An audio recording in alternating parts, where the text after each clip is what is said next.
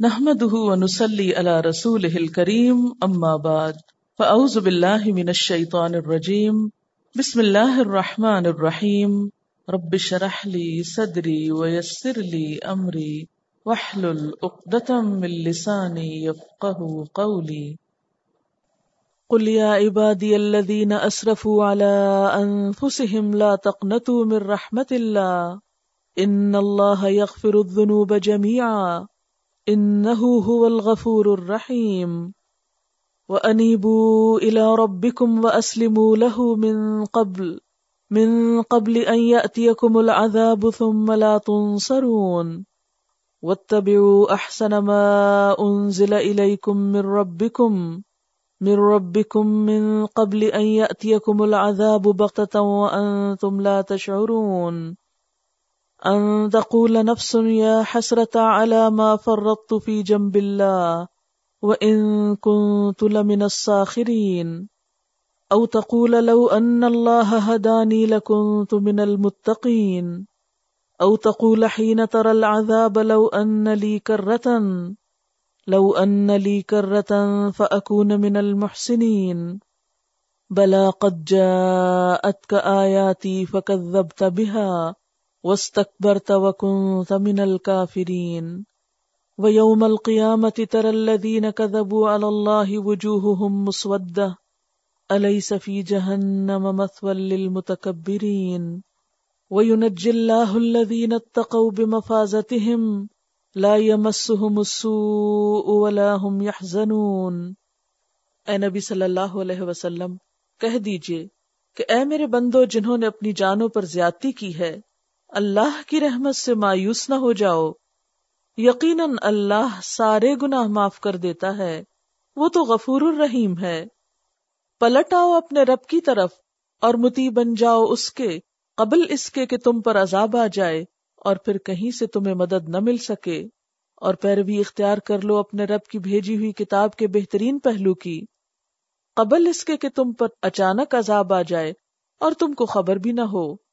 کہیں ایسا نہ ہو کہ بعد میں کوئی شخص کہے، افسوس میری اس تقصیر پر جو میں اللہ کی جناب میں کرتا رہا، بلکہ میں تو الٹا مذاق اڑانے والوں میں شامل تھا۔ یا کہے، کاش اللہ نے مجھے ہدایت بخشی ہوتی، تو میں بھی متقی لوگوں میں سے ہوتا۔ یا عذاب دیکھ کر کہے، کاش مجھے ایک موقع اور مل جائے، اور میں بھی نیک عمل کرنے والوں میں شامل ہو جاؤں۔ اور اس وقت اسے یہ جواب ملے کہ کیوں نہیں میری آیات تیرے پاس آ چکی تھی پھر تو نے انہیں جھٹلایا اور تکبر کیا، اور تو کافروں میں سے تھا۔ آج جن لوگوں نے خدا پر جھوٹ باندھے ہیں، قیامت کے روز تم دیکھو گے کہ ان کے منہ کالے ہوں گے۔ کیا جہنم میں متکبروں کے لیے کافی جگہ نہیں ہے؟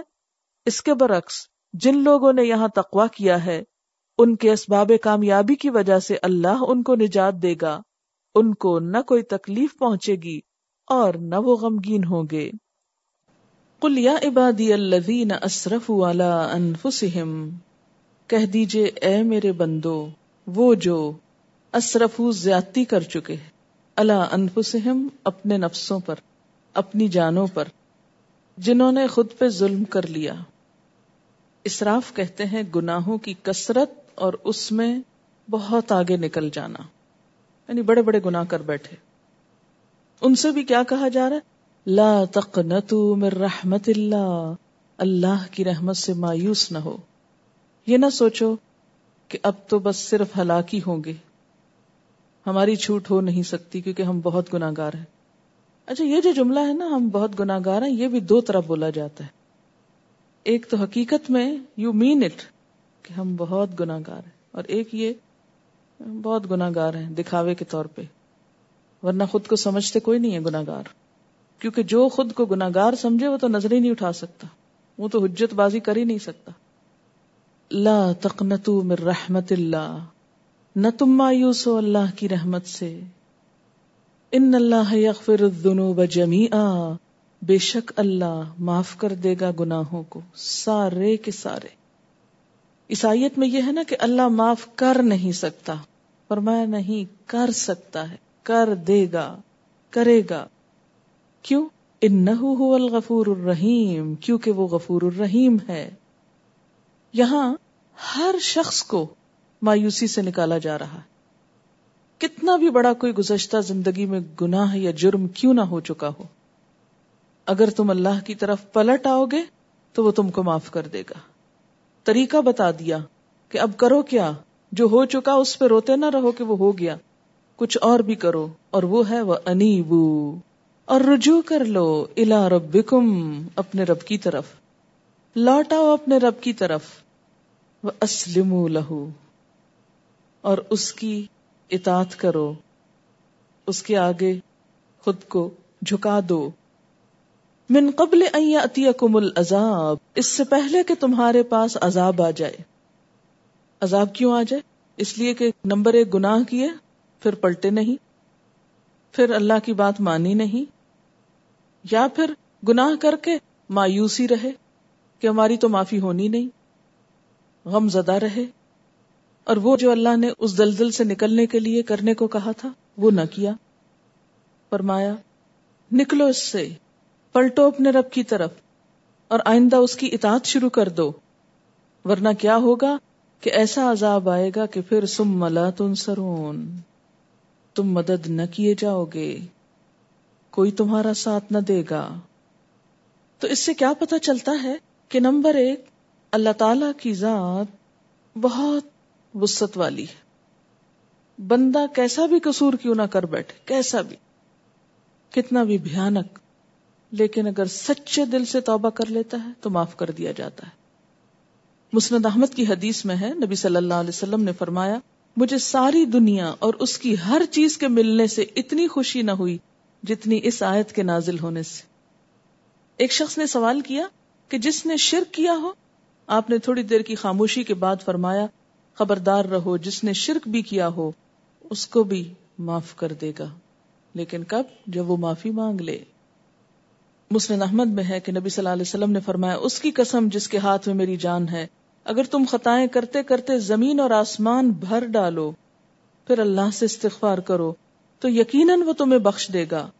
اس کی قسم جس کے ہاتھ میں محمد صلی اللہ علیہ وسلم کی جان ہے، اگر تم خطائیں کرو ہی نہیں، تو اللہ تعالی تمہاری جگہ ان لوگوں کو لائے گا جو خطا کر کے استغفار کریں اور پھر اللہ انہیں بخش دے۔ یعنی فرشتے موجود ہیں آلریڈی انسان تو چیز ہی ایسی ہے کہ جو چلتے چلتے رستہ بھول جائے اور پھر پلٹے۔ بھولا نہ رہے۔ اللہ کو یہ بات پسند ہے کہ انسان ہونے کے ناطے اس سے بھول تو ہو جائے، لیکن وہ پلٹ آئے۔ بخاری اور مسلم کی حدیث سے ایک ایسے شخص کا حال معلوم ہوتا ہے، بنی اسرائیل کے، جس نے ننانوے نائنٹی نائن لوگوں کو قتل کیا تھا۔ پھر اس نے بنی اسرائیل کے ایک عابد سے پوچھا، کیا اس کے لیے توبہ ہے؟ اس نے کہا، نہیں۔ اس نے اس کو بھی قتل کر دیا۔ پھر ایک عالم سے پوچھا، تو اس نے جواب دیا تجھ میں اور توبہ میں کوئی روک نہیں۔ اب دیکھیں، عابد کا جواب مختلف تھا، عالم کا مختلف تھا۔ حکم دیا معاہدوں یا توحید پرستوں کی یا اللہ کی اطاعت کرنے والوں کی بستی میں جاؤ۔ چنانچہ یہ اس گاؤں کی طرف چلا، لیکن راستے میں ہی موت آ گئی۔ رحمت اور عذاب کے فرشتوں میں آپس میں اختلاف ہوا۔ اللہ تعالیٰ نے زمین ناپنے کا حکم دیا۔ تو ایک بالشت بھر نیک لوگوں کی بستی جس طرف وہ ہجرت کر کے جا رہا تھا، وہ قریب نکلی۔ اور یہ شخص انہی کے ساتھ ملا دیا گیا اور رحمت کے فرشتے اس کی روح کو لے گئے۔ کیونکہ وہ سچے دل سے اس ساری دلدل سے نکلنا چاہتا تھا، اسی لیے وہ پوچھ رہا تھا۔ توبہ کر لی اس نے اور توبہ پر قائم رہنے کے لیے وہ اس بستی کی طرف مائگریٹ کر رہا تھا کہ میں جب تک برے لوگوں کی صحبت میں رہوں گا، میں توبہ نہیں کر سکتا۔ اور چونکہ وہ چلنا شروع ہو گیا تھا، اس طرف جا رہا تھا، ابھی منزل کو نہیں پہنچا۔ اور صرف ایک بالشت اس طرف قریب تھا یعنی بنسبت اس کے جدر کو چھوڑ کے آیا تھا، تو ایک بالش تم بڑھو اللہ کی طرف تو وہ دس ہاتھ بڑھے گا تمہاری طرف، تو یہی اللہ کی رحمت ہے۔ مایوسی کفر ہے۔ ایک شخص نبی صلی اللہ علیہ وسلم کے پاس آیا، اس نے اپنے گناہ پہ افسوس کا اظہار کیا۔ آپ نے فرمایا، یہ دعا پڑھ لو۔ اللہ مغفرت کا من جنوبی و رحمت کا ارجا عندی من عملی۔ اے اللہ، میرے گناہوں سے آپ کی بخشش زیادہ ہے اور اپنے عمل کی نسبت مجھے آپ کی رحمت سے زیادہ امید ہے۔ ہونا بھی یہی چاہیے کہ اپنے عمل پہ بھروسہ نہ ہو کہ اس کی وجہ سے میں بخشا جاؤں گا۔ نہیں، میرے عمل تو کچھ نہیں اگر تیری رحمت اس سے بڑھ کر ہے۔ یہاں اس آیت کا یہ مطلب نہ سمجھا جائے کہ انسان جی بھر کے گناہ صرف اس لیے کرے کہ چونکہ اللہ تعالیٰ معاف جو کرتا ہے۔ اس لیے اس امید پہ گناہ پہ گناہ کیے جاؤ، دوسروں پہ ظلم و زیادتی کیے جاؤ۔ جہاں وہ غفور الرحیم ہے، وہاں قرآن پاک میں دوسری جگہ عزیز انتقام بھی ہے۔ نب عبادی انی ان الغفور الرحیم و ان عذابی هو العذاب العلیم۔ اے نبی صلی اللہ علیہ وسلم، میرے بندوں کو خبر دے دیجیے کہ میں بہت درگزر کرنے والا اور رحیم ہوں، مگر اس کے ساتھ میرا عذاب بھی نہایت دردناک عذاب ہے۔ اور پھر جب معافی مل جائے، پچھلے گناہ معاف ہو جائیں، تو کیا کرنا ہے؟ انیبو الا ربکم، اپنے رب کی طرف لوٹ جانا ہے، رجوع کرنا ہے وہ اسلم اور اپنے آپ کو اس کے حوالے کرنا ہے۔ اس پہ بھروسہ بڑھ جائے، اس کی طرف قدم اٹھنے لگے۔ اس سے پہلے کہ عذاب آ جائے، جیسے اس شخص پر موت آ گئی تھی۔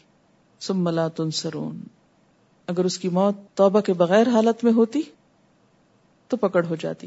لیکن کبھی بھی انسان کو اس امید پہ گناہ نہیں کرتے رہنا چاہیے کہ توبہ کر لیں گے۔ کیا معلوم کب موت آ جائے؟ وت توبہ کو برقرار رکھنے کے لیے اور کیا کرنا ہے؟ اتبیو پیروی کرنی۔ احسن اما انزل الیکم من ربکم۔ بہترین حصے کی جو تمہاری طرف، تمہارے رب کی طرف سے نازل کیا گیا ہے۔ کیا چیز ہے وہ؟ قرآن و سنت۔ ما انزلہ میں دونوں چیزیں آتی۔ یعنی اس کی پیروی بھی کرو۔ کیونکہ اگر اس کو چھوڑ دیا تو پھر توبہ فائدہ نہ دے گی۔ کیونکہ پھر پلٹنے کا اندیشہ ہوتا ہے۔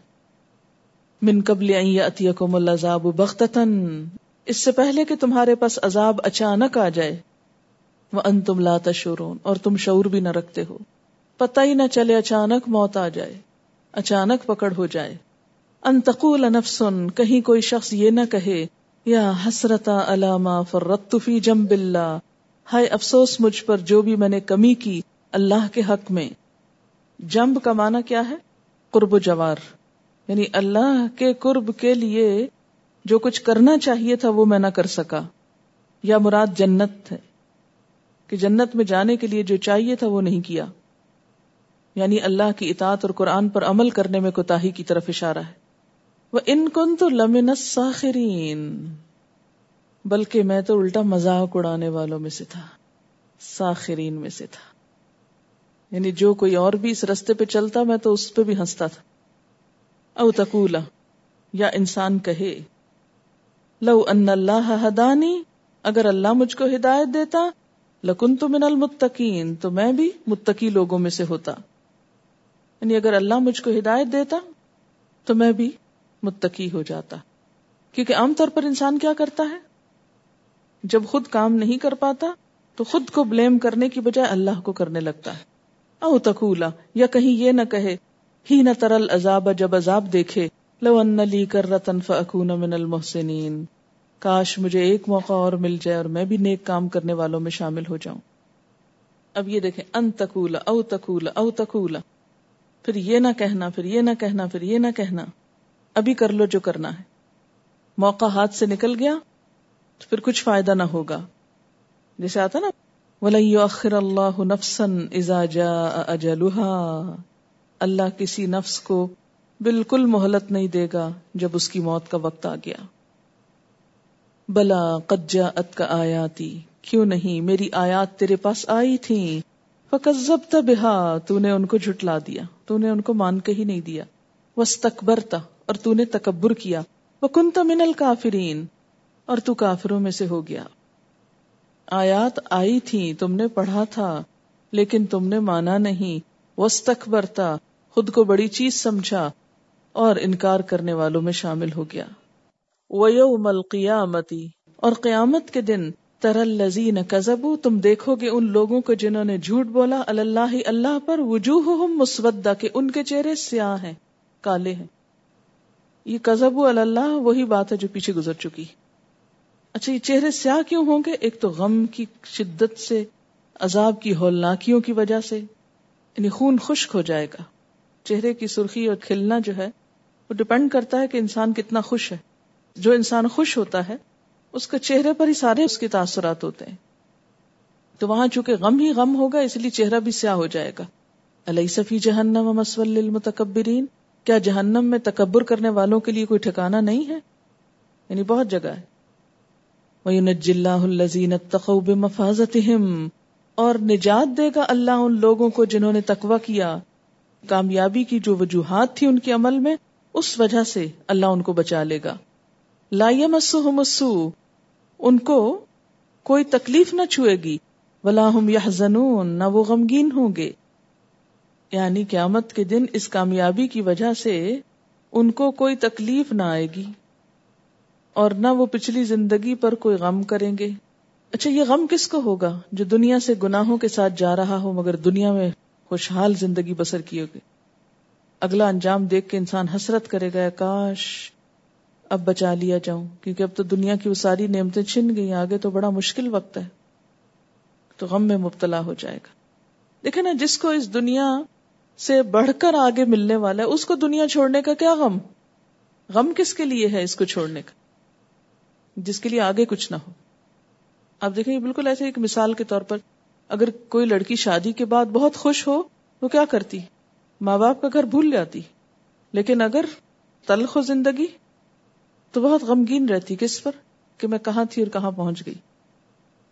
یہ جو آیت ہے نا، آیت 53 کلی آئے بادی اللہ اسرف اللہ یہ اللہ تعالیٰ اپنے خاص بندوں کو پکار رہا یہ کون خاص ہے جنہیں دین کی معرفت جب ہوئی، قرآن کا نور جن پہ پڑا اور اپنی غلطیاں نظر آنے لگی کہتے نا، جب تک اپنی غلطیاں نظر نہیں آتی تھی تو احساس بھی نہیں تھا۔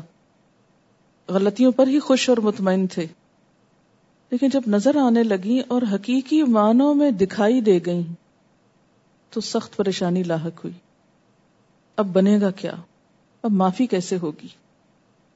اتنا کچھ جو کر چکے ہیں پچھلی زندگی میں، اس کا کفارہ کیسے ہوگا؟ اب تو آئندہ رہ بھی تھوڑی گئی ہے۔ ساری زندگی بھی کرتے رہے باقی کچھ اچھا لیکن اس سے زیادہ جو پیچھے خرابیاں کر چکے ہیں، ان کا کیا مداوع ہوگا؟ ایسے ہی لوگوں کو خوشخبری دی گئی، لا تک نہ رحمت اللہ۔ جب ایک دفعہ اللہ کی رحمت میں آ گئے ہو، تب اس سے مایوس نہ ہو۔ وہ سارے پچھلے گناہ معاف کر دے گا، کیونکہ وہ غفور الرحیم ہے۔ بس آئندہ کے لیے انیبو الا ربکم اسلم لہو یہ نہ چھوڑنا، انابت اور اسلام۔ ورنہ وہاں پھر کوئی کام نہ آئے گا۔ وقت اور اتباع میں کمی نہ کرنا۔ احسن ما انزل الیکم من ربکم. احسن. اس کا یہ مطلب نہیں کہ اللہ کے کلام میں سے کچھ احسن ہے اور کچھ غیر احسن ہے. یہ پچھلی کتابیں کم اچھی تھیں اور یہ کتاب زیادہ اچھی ہے. اللہ کا سارا ہی کلام اچھا ہے. بات یہ ہے کہ عمل کرنے والوں کا عمل کیسا ہے؟ کیا اس اچھے کو لے کر وہ اچھے بنتے ہیں یا اس میں شوشے نکال کے حجت بازی کر کے ہیلے بہانے کر کے اس کو ٹال مٹول کرتے ہیں؟ اسی وجہ سے پھر آگے آتا ہے نا کہ جو آسن کی پیروی نہیں کریں گے، تو ان کا حال کیا ہوگا؟ ان کے منہ کالے ہوں گے قیامت کے دن۔ انسان کا چہرہ اسی چیز کی عکاسی کرتا نا جو اس کے دل کے اندر ہوتا ہے۔ یعنی دلوں کی کالک قیامت کے دن منہ پہ آ جائے گی۔ آج تو دلوں کا کالا پن کسی کو دکھتا نہیں نا۔ یہ ایک محاورہ بن چکا ہے نا۔ لا تک من رحمت اللہ۔ بس اتنا ہی پڑھتے ہیں۔ آگے نہیں جاتے۔ وہ انیب الا رب کم و اسلم لہو اور و تبی احسن علیکم یہ بھی ضروری ہے۔ یہاں اللہ تعالی کس کو کہہ رہا ہے؟ میرے بندو۔ کس کو اپنے بندے کہہ رہا ہے؟ دیکھیں ذرا۔ اتنی محبت سے پکار رہا ہے۔ نیکوکاروں کو گناگاروں کو۔ انہیں کہہ رہا ہے، میرے بندو، بندے تو میرے ہی ہو۔ ہو گئی زیادتی تم سے۔ اب پلٹ آؤ۔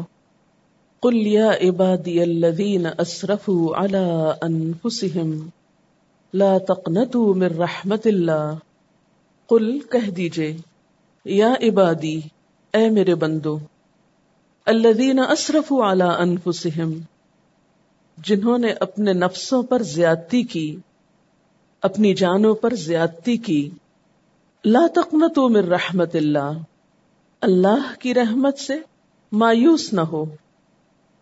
ان اللہ بے شک اللہ تعالی یغفر الذنوب جمیعا، بخش دے گا گناہوں کو سارے کے سارے۔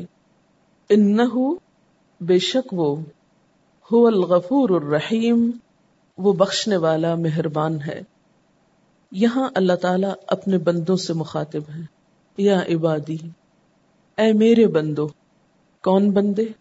سارے ہی بندے، کیونکہ ساری مخلوق سارے انسان اللہ کے پیدا کردہ ہے کبھی کبھی اللہ کی مخلوق پر، اللہ کے بندوں پر اللہ کی مخلوق کی نظر سے نظر ڈالا کریں۔ بہت عجیب سا احساس ہوتا ہے۔ رات جب میں واپس آ رہی تھی تو میرے ساتھ کی سیٹ پر جو خاتون بیٹھی ہوئی تھی، وہ شاید چائنیز تھی یا جیپنیز تھی بہرحال۔ انہی علاقوں میں سے کہیں کی تھی۔ اب یہ ہے کہ میری کافی طبیعت خراب تھی، گفتگو کرنے کی میں پوزیشن میں نہیں تھی۔ چونکہ بالکل ساتھ والی سیٹ پر تھی تو میں ان کو دیکھ رہی تھی، کتاب پڑھ رہی تھی ڈایانا پہ۔ تو ظاہر ہے کہ نقش و نگار بھی فرق ہوتے ہیں، سٹائل بھی فرق ہوتے ہیں، کھانے پینے کا انداز بھی، چیزوں کے اٹھانے، رکھنے کا ہر سٹائل فرق ہوتا ہے۔ میں اپنی تصویر پہلے پڑھ رہی تھی، پھر تھوڑی سی دعا پڑھنے لگی۔ تو بہت ہی میرے دل میں اس کے لیے ایک ایسی ہمدردی اور ایسی محبت جاگی۔ اور اس کی بنیاد کیا تھی کہ یہ میرے رب کی مخلوق ہے۔ اللہ تعالیٰ نے اسے تخلیق کیا ہے۔ اس کے نقش و نگار، اس کا حال، حلیہ، اس کا سب کچھ اس نے بنایا ہے۔ یہ اسی کا بندہ ہے جس کی میں بندی ہوں۔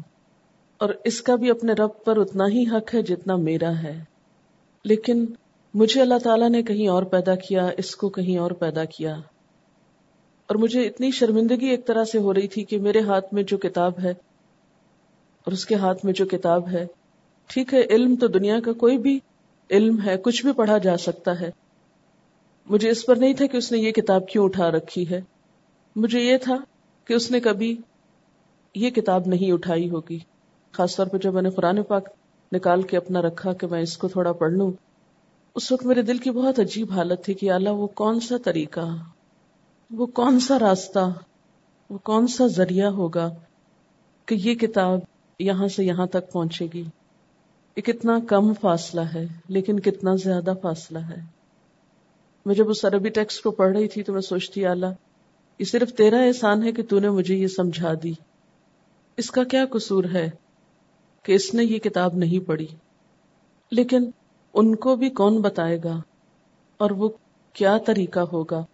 صرف اتنا کافی نہیں کہ انسان دوسرے کو یہ کہہ دے کہ میں اس وقت قرآن پڑھ رہی ہوں تو یہ تم بھی پڑھو۔ اس سے تو بات نہیں بنے گی۔ اس کے لیے تو ایک لمبی جد جہد اور محنت کرنی پڑے گی۔ دوسری، اقوام کے مزاج، اخلاق، کردار، عادات، پسند، ناپسند، نفسیات، ہر چیز کو سمجھ کر پھر ان تک اس کتاب کو پہنچانا ہوگا۔ کیونکہ حکمت کا تقاضا یہی ہے۔ صرف اتنا کافی نہیں کہ ہم کسی کو کہہ دیں کہ ہاں اپنے مسلمان بہن بھائیوں کو تو کہہ سکتے ہیں کہ آپ یہ پڑھنا چاہیں گے تو پڑھ لیں۔ لیکن ان کو یہ نہیں کہہ سکتے۔ اور ہو سکتا ہے وہ کہ ہم پڑھنا ہی نہیں چاہتے۔ تو اس سے بھی ڈر لگتا ہے کہ ان کا انکار جو ہے وہ ان کے خلاف اور حجت نہ بنے۔ لیکن ہمیں بہت ہی سنجیدگی کے ساتھ اور بہت دل کے درد اور ہمدردی کے ساتھ یہ بات سوچنی ہوگی کہ کس طرح اس فاصلے کو کم کیا جائے۔ جبکہ پوری دنیا میں باہم فاصلے کم ہو چکے ہیں۔ یعنی فزیکلی فاصلے کم ہو چکے ہیں۔ لیکن سوچ کے فاصلے اپروچ کے فاصلے بہت بڑھے ہوئے ہیں۔ ان کو کم کرنے کی ضرورت ہے۔ لیکن یا عبادی، اے میرے بندو، تو بندے تو سارے اسی کے ہیں۔ خواہ کسی کا رنگ یا شکل یا نسل یا عقل کچھ بھی ہے۔ بہرحال، اللہ تعالی کا یہ پیغام اس کی ساری مخلوق کے لیے ہے۔ یا عبادی، اے میرے بندو اللہ اسرف والا انفسہم، جنہوں نے اپنی جانوں پر زیادتی کر رکھی ہے اسرف گناہوں کی کثرت اور اس میں افراد یعنی زیادتی کے معنوں میں آتا ہے، کہ جنہوں نے اللہ تعالی کی بے حد نافرمانی اور بہت ہی ناراضگی کے کام کر رکھے ہیں۔ یا عبادی الذین اسرفوا علی انفسہم، کیا نہ کرو لا تقنطوا من رحمت اللہ۔ اللہ کی رحمت سے مایوس نہ ہو نہ امید نہ ہو۔ تقنتو قاف نون تا قنوت سے، جس کے معنی ہوتے ہیں خیر سے مایوس ہونا اور نا امید ہونا۔ یعنی اللہ کی رحمت سے نا امید نہ ہو، مایوس نہ ہو۔ کیوں؟ اس لیے کہ ان اللہ یغفر الذنوب جمیعا۔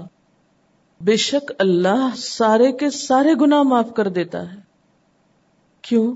انہو هو الغفور الرحیم، کیونکہ وہ غفور الرحیم ہے۔ اس آیت میں اللہ تعالی کی مغفرت کی وسط کا بیان ہے کہ کتنی وسیع ہے اس کی مغفرت۔ بات یہ ہے کہ جن لوگوں کے سینے میں حساس دل ہوتا ہے، جو حقیقی معنوں میں سینسٹیو لوگ ہوتے ہیں جب انہیں اللہ تعالی کی معرفت حاصل ہوتی ہے، وہ اپنے رب کو پہچان لیتے ہیں، اس کی قدر کرنا جان لیتے ہیں، تو پھر ان کو یہ خیال ستانے لگتا ہے کہ اب تک جو رب کو ناراض کیا ہے، اب تک جو گناہ کیے ہیں، ان کا کیا بنے گا؟ یعنی ہو سکتا ہے کوئی سنگ دل، سخت دل شخص اس کے بارے میں سوچے بھی نہ، محسوس بھی نہ کرے، لیکن جو جتنا حساس ہے اور حساس اپنی ذات کے لیے صرف دنیاوی معاملات میں نہیں، بلکہ آخرت کے اعتبار سے کہ میرا کیا بنے گا، میرے گناہوں کا نتیجہ کیا ہوگا۔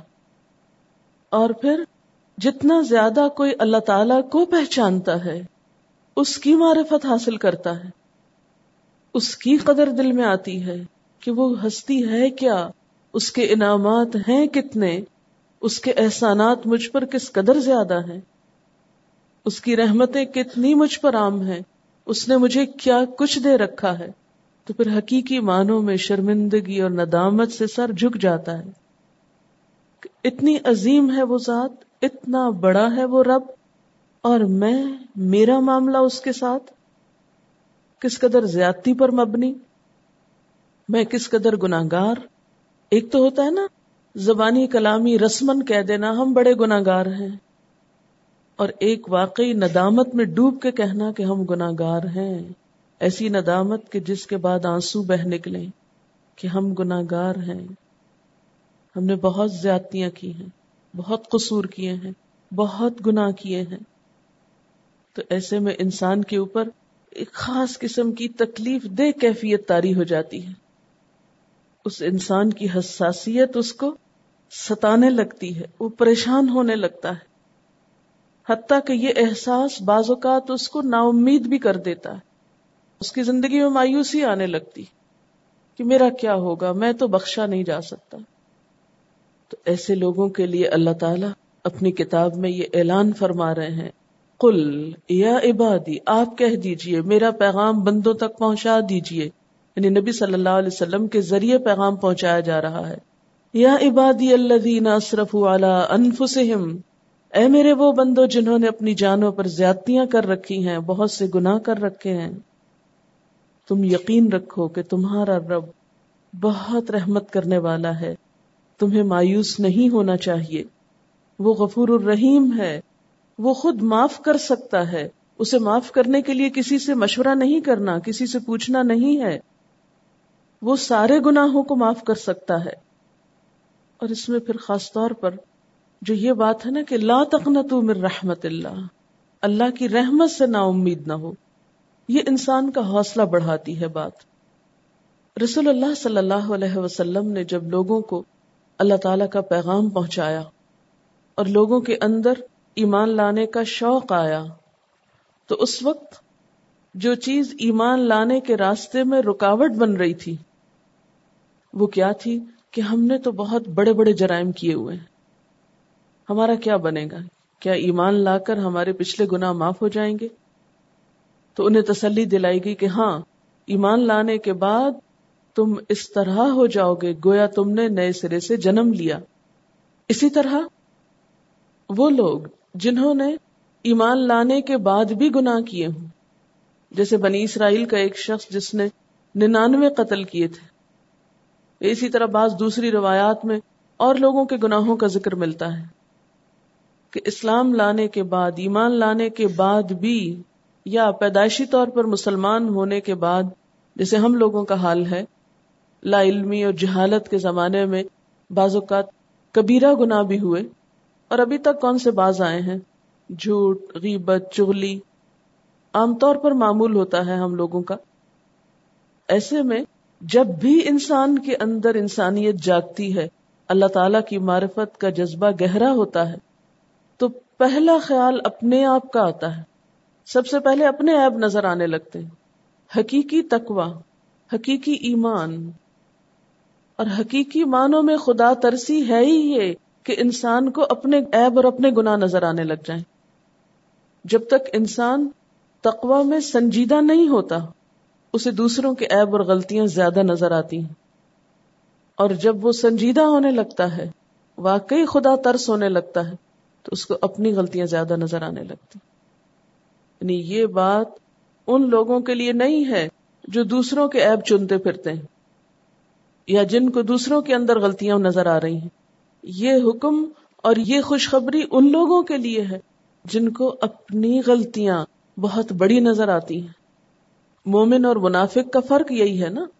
مومن اپنی چھوٹی سی غلطی کو اور چھوٹے سے گناہ کو بھی بہت بڑا جانتا ہے اور منافق بڑے بڑے گناہوں کو بھی بہت ہلکا سمجھتا ہے۔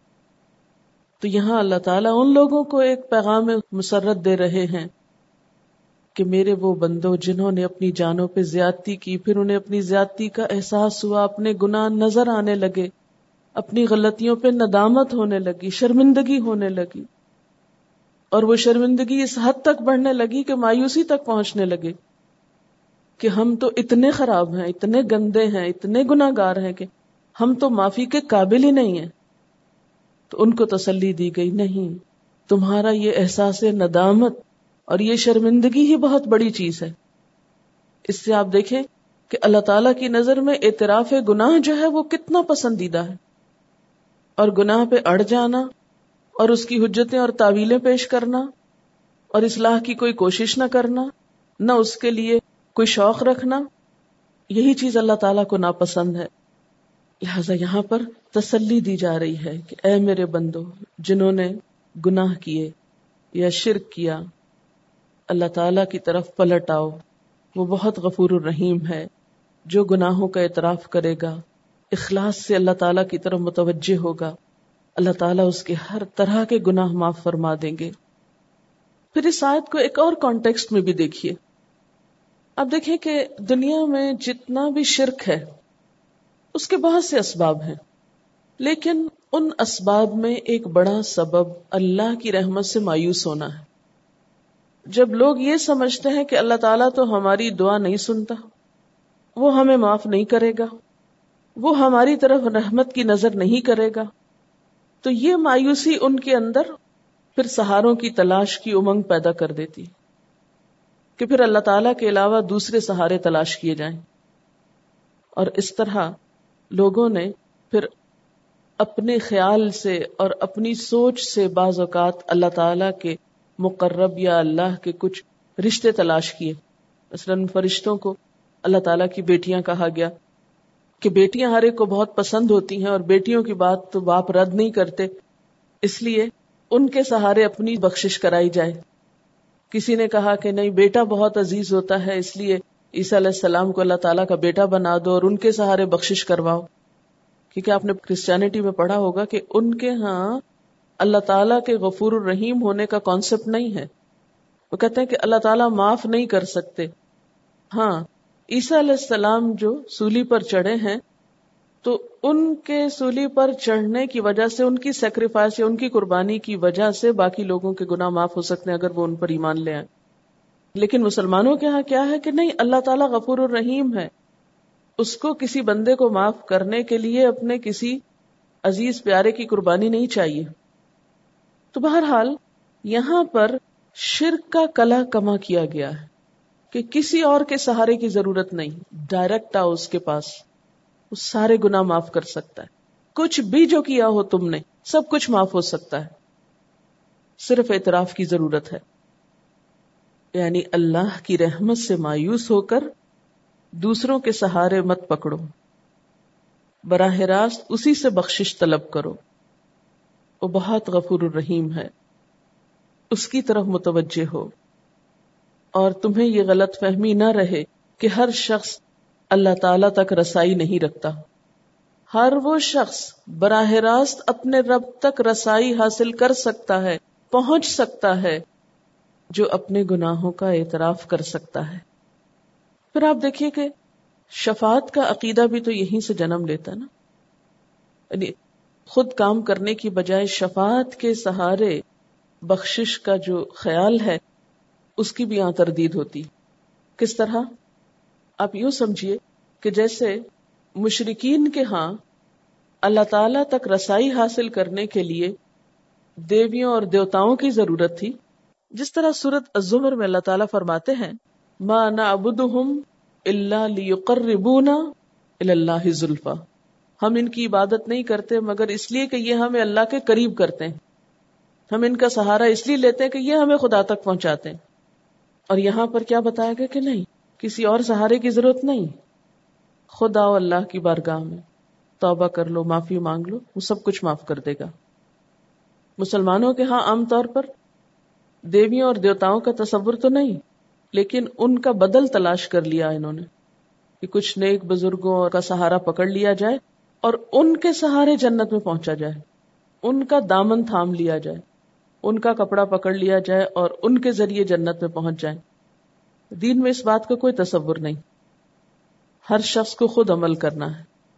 کسی کے عمل کی بنیاد پر آپ جنت میں نہیں پہنچ سکتے۔ ہر ایک کا عمل اس کے اپنے لیے ہے۔ لئی سل انسانی اللہ ماسا اور پھر آپ دیکھیں کہ بہت سی احادیث بھی سائد کی تائید کرتی ہیں۔ حضرت ابن مسعود رضی اللہ تعالی عنہ بیان فرماتے ہیں کہ نبی اکرم صلی اللہ علیہ وسلم نے فرمایا، بڑے بڑے گناہ یہ ہیں، اللہ کے ساتھ شرک کرنا، اللہ کی تدبیر سے نڈر رہنا، اللہ کی رحمت سے آس توڑ بیٹھنا، اور اس کی رحمت سے مایوس ہونا۔ رسول اللہ صلی اللہ علیہ وسلم نے فرمایا، مومن بندہ جب گناہ کرتا ہے، تو اس کے دل پر ایک سیاہ نکتا لگ جاتا ہے۔ اگر توبہ کر لیتا ہے، تو اس کی صفائی ہو جاتی ہے، اور اگر گناہ زیادہ کرتا ہے تو وہ سیاہی پھیلتی ہے۔ یہاں تک کہ وہ سیاہی سارے دل کو گھیر لیتی ہے۔ اس کا بیان آیت کریمہ کل بل رانا اعلی قلوب میں ہے۔ یعنی ان کے اعمال کی وجہ سے ان کے دلوں پہ زنگ چڑھ گیا ہے۔ اللہ تعالیٰ فرماتے ہیں، اے ابن آدم، جب تو بھی مجھ سے دعا کرے اور مجھ سے امید رکھے، تو تیرے جتنے بھی گناہ ہوں گے میں بخش دوں گا، اور مجھے اس کی کچھ پرواہ نہیں۔ اے ابن آدم اگر تیرے گناہ آسمان کی بلندی کو پہنچ جائیں، پھر تو مجھ سے بخشش طلب کرے، تو میں تجھے بخش دوں گا، اور مجھے اس کی کچھ پرواہ نہیں۔ اے ابن آدم، اگر تو زمین بھر گناہ لے کر آئے، پھر مجھے اس حال میں ملے کہ تو نے میرے ساتھ شرک نہ کیا ہو، تو میں تجھے اتنی ہی مقدار میں بخشش سے نواز دوں گا۔ لیکن اس کا یہ مطلب نہیں ہے کہ انسان اس آیت کی بدولت جی بھر کے گناہ کرنا شروع کر دے۔ اور اللہ تعالی کے غضب کو دعوت دے یا اللہ تعالیٰ کو ناراض کرنا شروع کر دے۔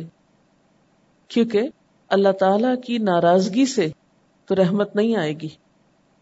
یہ تو ان لوگوں کے لیے کہ جو بھول چوک کر یا انسان ہونے کے ناطے خطا کر بیٹھتے ہیں، پھر پلٹتے ہیں، معافی چاہتے ہیں، تو اللہ تعالیٰ معاف بھی فرما دیتے ہیں۔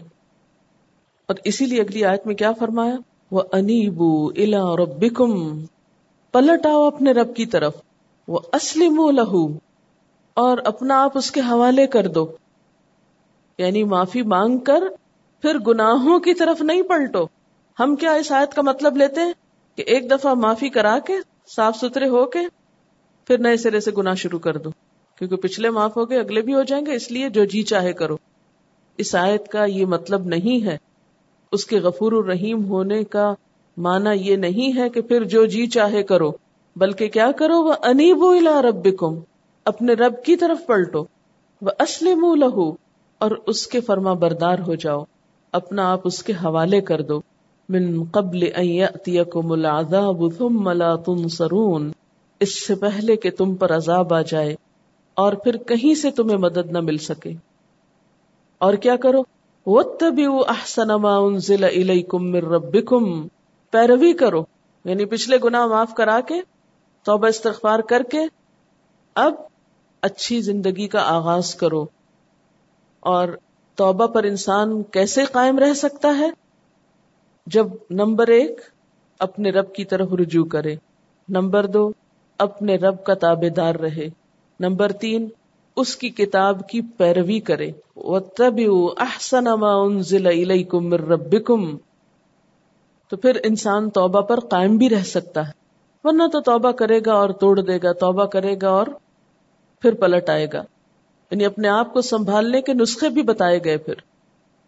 من قبل اتیکم العذاب بغتتا وانتم لا تشعرون۔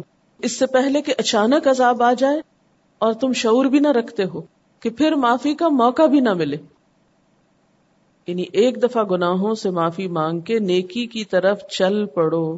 پھر اس سہارے پر دوبارہ گناہ والی زندگی مت شروع کرو کہ اچھا پھر معافی مانگ لیں گے۔ نہیں، تمہیں کیا پتا کہ دوبارہ معافی مانگنے کا موقع نہ ملے۔ اچانک ہی کوئی ایسا حادثہ خدا نخواستہ پیش آ جائے کہ معافی مانگنے کی مہلت ہی نہ رہے۔ بختتن اور انسان ہر وقت حادثوں کی زد میں ہے۔ کچھ معلوم نہیں کس وقت کیا پیش آ جائے۔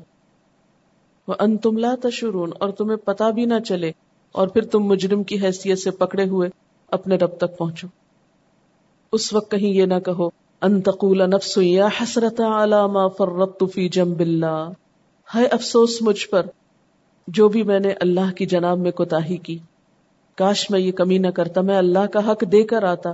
میں اپنی پوری کوشش اس راہ میں لگا کر آتا۔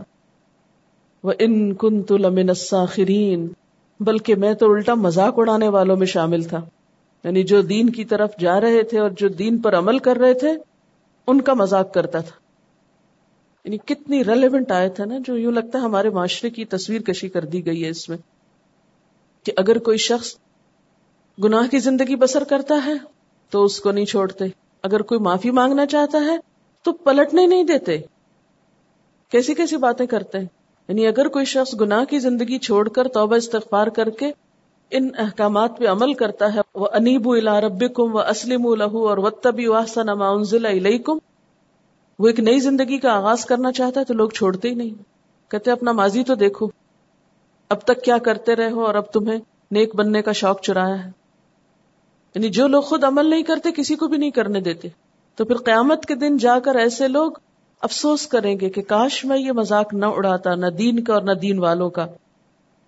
یا قیامت کے دن پھر تم کو یا موت کے بعد تم کو یہ حسرتیں نہ ہو کہ اگر اللہ مجھے ہدایت دیتا تو میں بھی متقی لوگوں میں سے ہوتا یا یہ حسرتیں نہ ہو عذاب دیکھ کر کہ کاش ایک دفعہ واپس پلٹنا ہوتا تو میں بھی محسنین میں سے ہو جاتا لیکن تمہارا حال تو کیا تھا کہ میری آیات آئی تھی تم نے ان کو چھٹلایا اور تکبر کیا اور تم کافروں میں سے تھے اس لیے وہاں پر پھر اصل حقیقت کھل جائے گی لوگوں کی سیاہ چہروں والے سامنے آ جائیں گے اور یہ گناہوں کی سیاہی ہوگی جو دل کے اندر تھی وہ باہر آ جائے گی۔ یعنی توبہ نہ کرنے اور گناہوں پر اڑے رہنے کا اصل سبب تکبر ہوگا، جس کا برا انجام وہ دیکھیں گے۔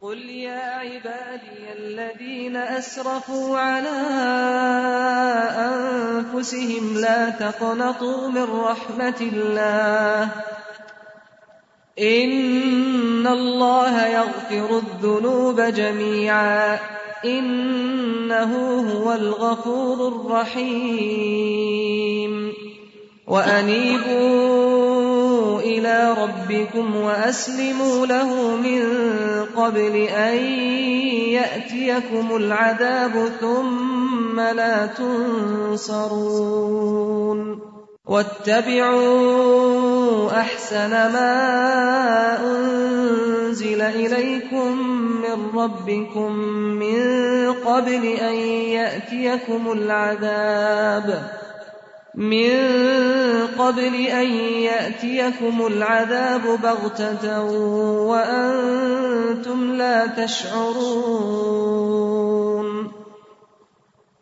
أن تقول نفس يا حسرة على ما فرطت في جنب الله وإن كنت لمن الساخرين أو تقول لو أن الله هداني لكنت من المتقين أو تقول حين ترى العذاب لو أن لي كرة فأكون من المحسنين. بلى قد جاءتك آياتي فكذبت بها واستكبرت وكنت من الكافرين. ويوم القيامة ترى الذين كذبوا على الله وجوههم مسودة. أليس في جهنم مثوى للمتكبرين؟ وينجي الله الذين اتقوا بمفازتهم وينجي الله الذين اتقوا بمفازتهم لا يمسهم السوء ولا هم يحزنون۔ کسی نے لکھا ہے؟ نہ جہاں میں کہیں اما ملی، جو اما ملی تو کہاں ملی؟ میرے جرم خانہ خراب کو تیرے اف بندہ نواز میں۔ اور یہ ایک حقیقت ہے کہ اللہ تعالیٰ کے سوا گناہ کوئی معاف نہیں کر سکتا ہے، کیونکہ یہ اتھارٹی اس کے سوا کسی اور کے پاس ہے نہیں۔ دیکھیں، دو چیزیں ہوتی ہیں۔ ایک تو یہ کہ انسان سچے ارادے، سچی نیت اور سچے دل سے توبہ کرے کہ اللہ تعالیٰ میں نہیں کروں گا آئندہ۔ اور اللہ تعالیٰ نیت جانتے کہ کس نیت سے کر رہا ہے نا، یہ کیا کہہ رہا ہے۔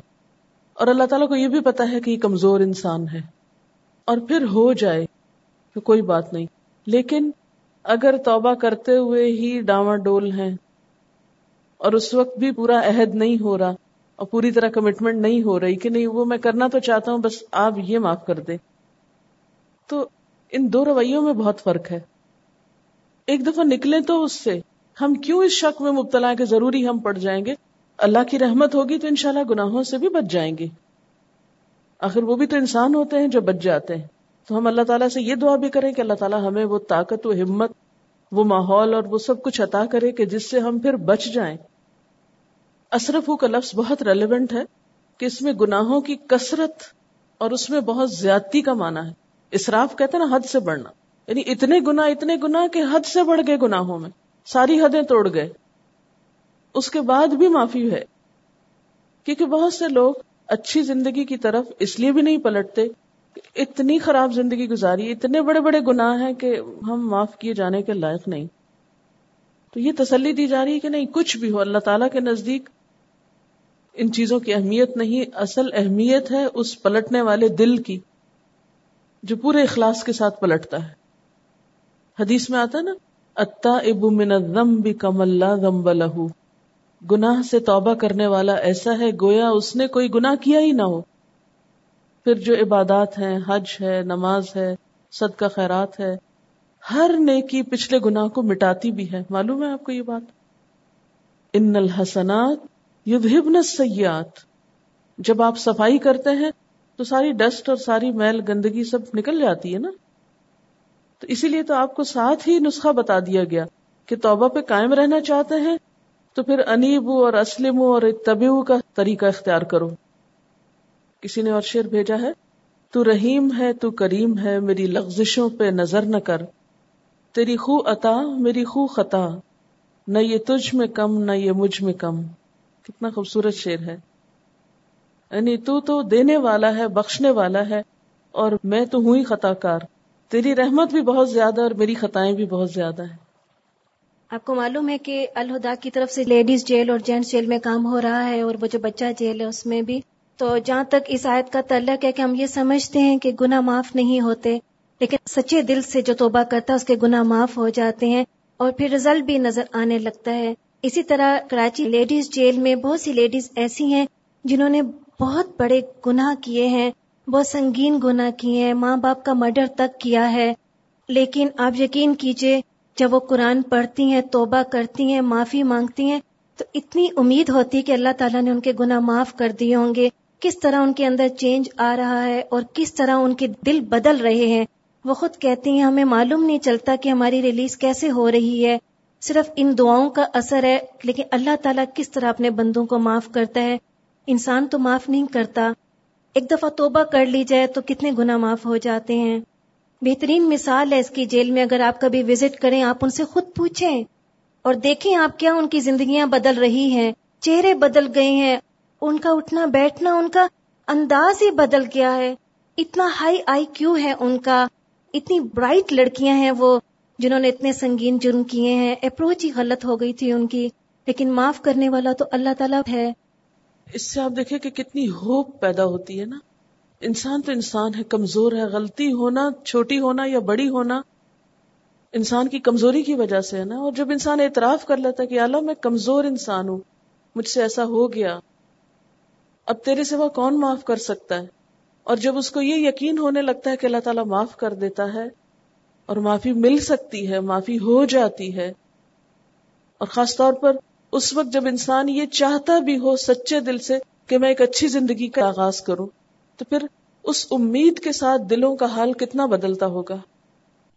رسول اللہ صلی اللہ علیہ وسلم نے فرمایا، اللہ تعالیٰ فرماتے ہیں، جسے یقین ہو گیا کہ میں گناہ معاف کرنے پر قادر ہوں، تو میں اس کے گناہ معاف کر دیتا ہوں اور مجھے قطن پرواہ نہیں۔ بشرتے کہ اس نے میرے ساتھ شرک نہ کیا ہو۔ کیونکہ جب انسان مایوس ہوتا ہے تو زندہ انسان بھی مردہ کے برابر ہوتا ہے۔ اور یہ شیطان کا وسوسہ ہوتا ہے، شدید وسوسہ کہ تم نہیں قائم رہ سکتے توبہ پر۔ کوئی ضرورت نہیں توبہ کرنے کی، کوئی ضرورت نہیں پلٹنے کی۔ اور آپ دیکھیں کہ ہم توبہ کیا اپنے بھروسے پہ کریں گے؟ اپنے پہ بھروسہ کر کے توبہ کر سکتے نہیں۔ ہم تو بہت کمزور ہیں۔ کیسے خود پہ بھروسہ کر سکتے ہیں کہ اور کیسے ہم یہ دعویٰ کر سکتے ہیں کہ آئندہ ہم تو کوئی گناہ نہیں کریں گے؟ یہ تو اللہ کی رحمت ہے جو ہمیں پار لگاتی ہے اور پھر نیکی کی توفیق دیتی ہے۔ کیونکہ دل تو اللہ تعالی کے ہاتھ میں ہے۔ جدھر کو چاہے موڑ دے۔ تو ہم جب توبہ کرتے ہیں تو اس وقت مایوس ہونے اور شیطان کے وسوسے کا شکار ہونے کی ضرورت نہیں۔ اللہ کی رحمت کی امید رکھتے ہوئے، اسی پہ بھروسہ کرتے ہوئے، اس سے دعا مانگتے ہوئے، اس پر اعتماد کرتے، اس پہ توکل کرتے ہوئے کہ اللہ تو مجھے قائم رکھ، تو رکھ سکتا ہے۔ اور پھر وہ رکھتا ہے، وہ بندے کے گمان کے مطابق ہوتا ہے نا۔ اللہ تعالیٰ کے حق میں تو جو قصور ہم نے کیے، ان پہ تو پھر امید ہوتی ہے کہ اللہ تعالیٰ معاف کر دے گا، لیکن حقوق العباد کے معاملے میں جو ہم سے زیادتیاں ہوئی ہیں، اور خصوصاً وہ لوگ جو ہماری زندگی میں رہے بھی نہیں۔ بعض لوگ ایسے ہیں نا کہ جو ماضی میں ہمارے ساتھ کہیں ان کا کوئی واسطہ، رشتہ تھا، یا وہ فوت ہو گئے، یا ہم سے جدا ہو گئے۔ اب وہ بڑی ندامت آتی ہے کہ ان گناہوں کی معافی کیسے ہوگی، یا ان لوگوں پہ جو ہماری طرف سے زیادتی ہوئی یا ظلم ہوا، اس کا کیا بنے گا؟ تو اس کا کیا کیا جائے؟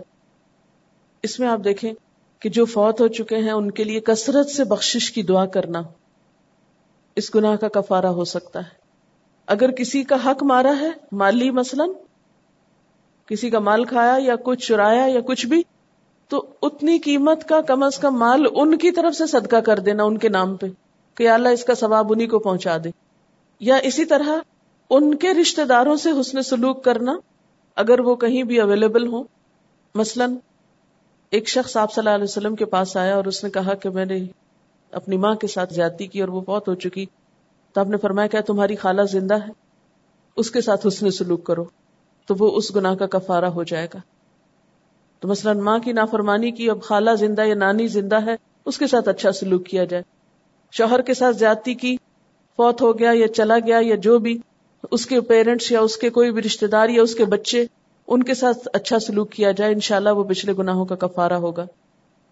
میری ایک اسٹوڈینٹ میرے پاس آئی اور کہنے لگی کہ میری ایک دوست ہے اور وہ پہلے مسلمان نہیں تھی۔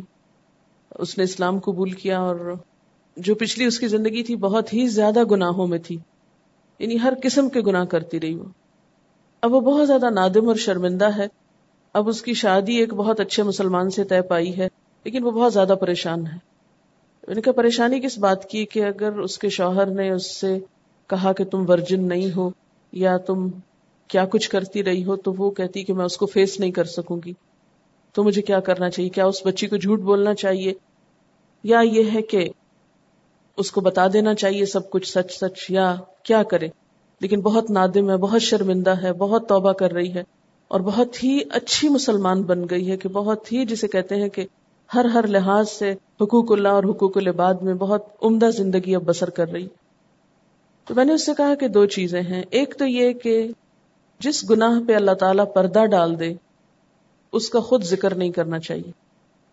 جو اللہ تعالیٰ نے چھپا دیا، اس کو خود مت کھولو۔ لوگوں کے سامنے گناہ کا ذکر یا اعتراف کرنا پسندیدہ نہیں ہے۔ رسول اللہ صلی اللہ علیہ وسلم نے فرمایا، میری امت کا ہر شخص آفتوں سے محفوظ ہے۔ مگر کھلم کھلا برے کام کرنے والے۔ اور یہ لچا پن ہے کہ رات کو کسی سے برا کام ہو جائے۔ اور صبح اللہ نے تو اس کا عیب چھپائے رکھا، لیکن اس نے کسی کو خود کہا کہ کل رات تو میں نے ایسا اور ایسا کیا۔ رات کو اللہ نے اس کے ایپ پہ پردہ ڈالے رکھا، مگر اس نے صبح ہوتے ہی اللہ کا ڈالا ہوا پردہ پاش پاش کر دیا۔ اسے خود سے کچھ بھی بتانے کی ضرورت نہیں۔ کوئی پوچھے تو اگنور کرنے کی کوشش کرو، کیونکہ گناہوں کی پٹاری نہ کھلے تو بہتر ہے۔ جو ختم ہو گئے سو ہو گئے اور یعنی کہ جھوٹ کی کوئی گنجائش نہیں، اس لیے کہ جھوٹ کھل جاتا ہے۔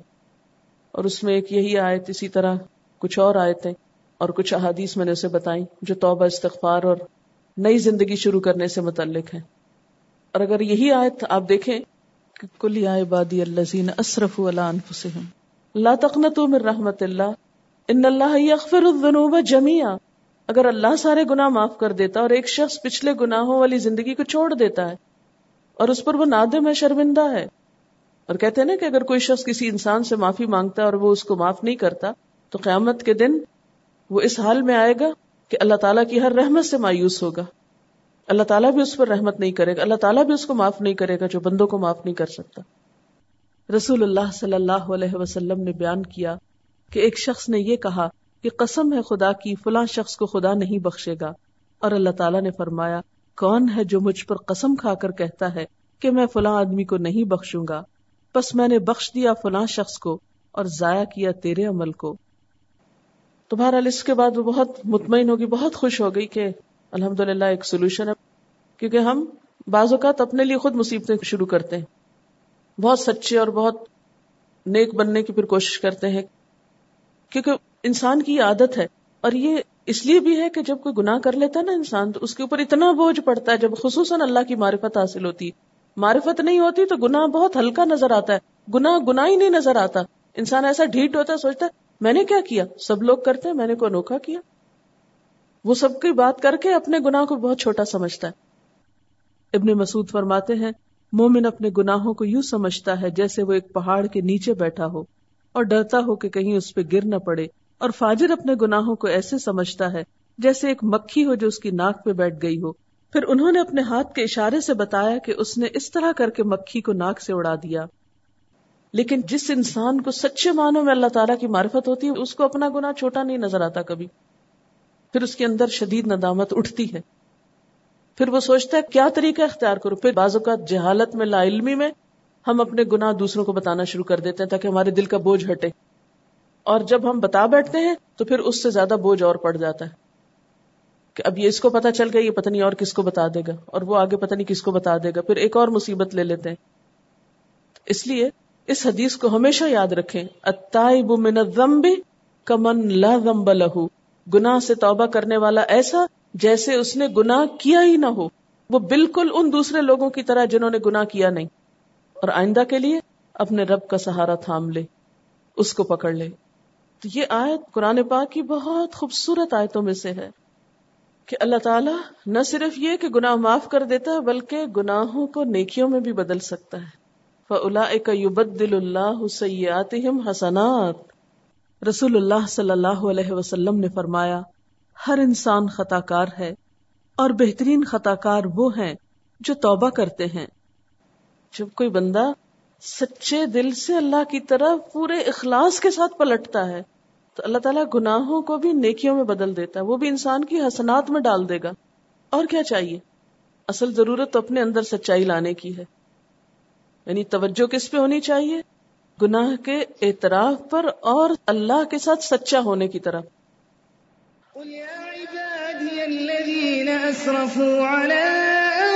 أنفسهم لا تقنطوا من رحمة الله. إن الله يغفر الذنوب جميعا. إنه هو الغفور الرحيم. وأنيبوا إلى ربكم وأسلموا له. من قبل أن يأتيكم العذاب ثم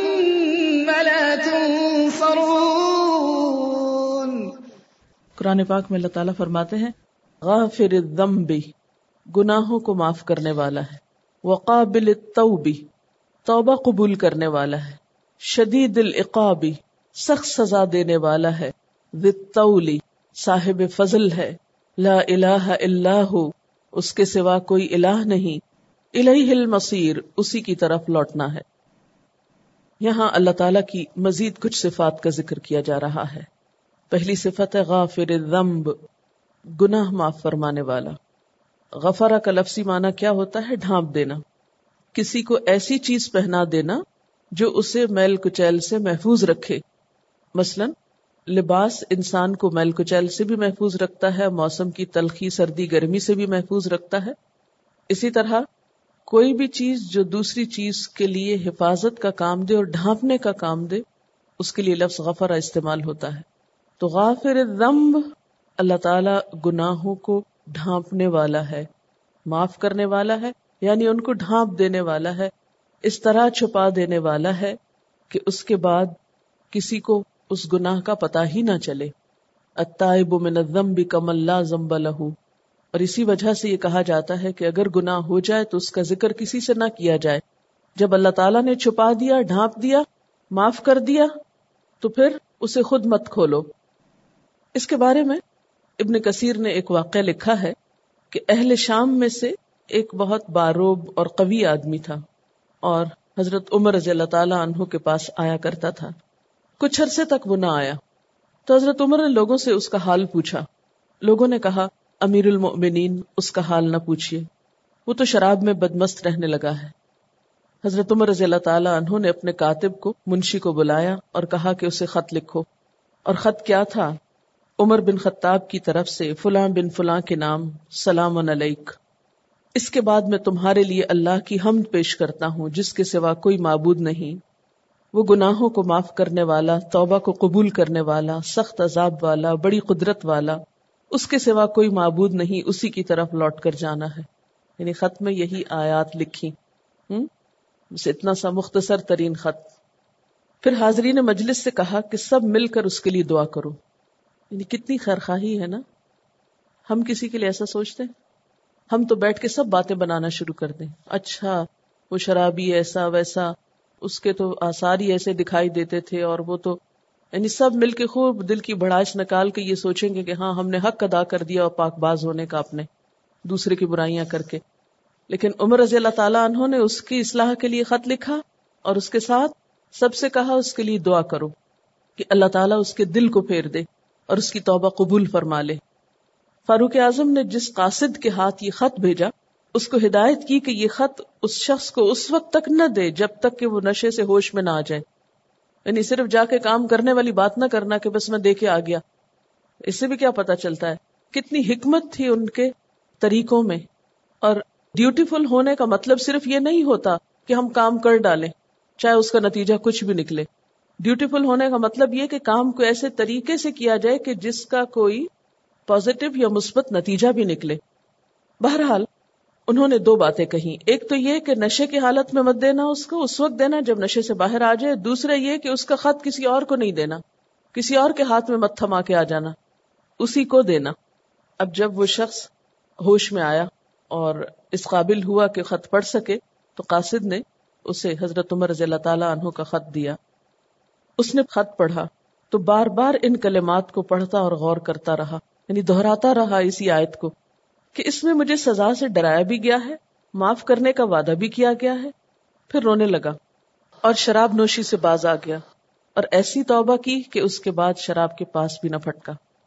حضرت فاروق اعظم کو جب اس بات کی خبر ملی تو لوگوں سے فرمایا، ایسے معاملات میں تم سب کو اسی طرح کرنا چاہیے یعنی جب کسی کے گناہ یا غلطی کا پتہ چلے تو ایسی ہی خیرخواہی کرنی چاہیے کہ جب کوئی بھائی کسی لغزش میں مبتلا ہو جائے، تو اس کو درستی پر لانے کی فکر کرو یعنی اس کو اس کے حال پہ چھوڑ نہ دو۔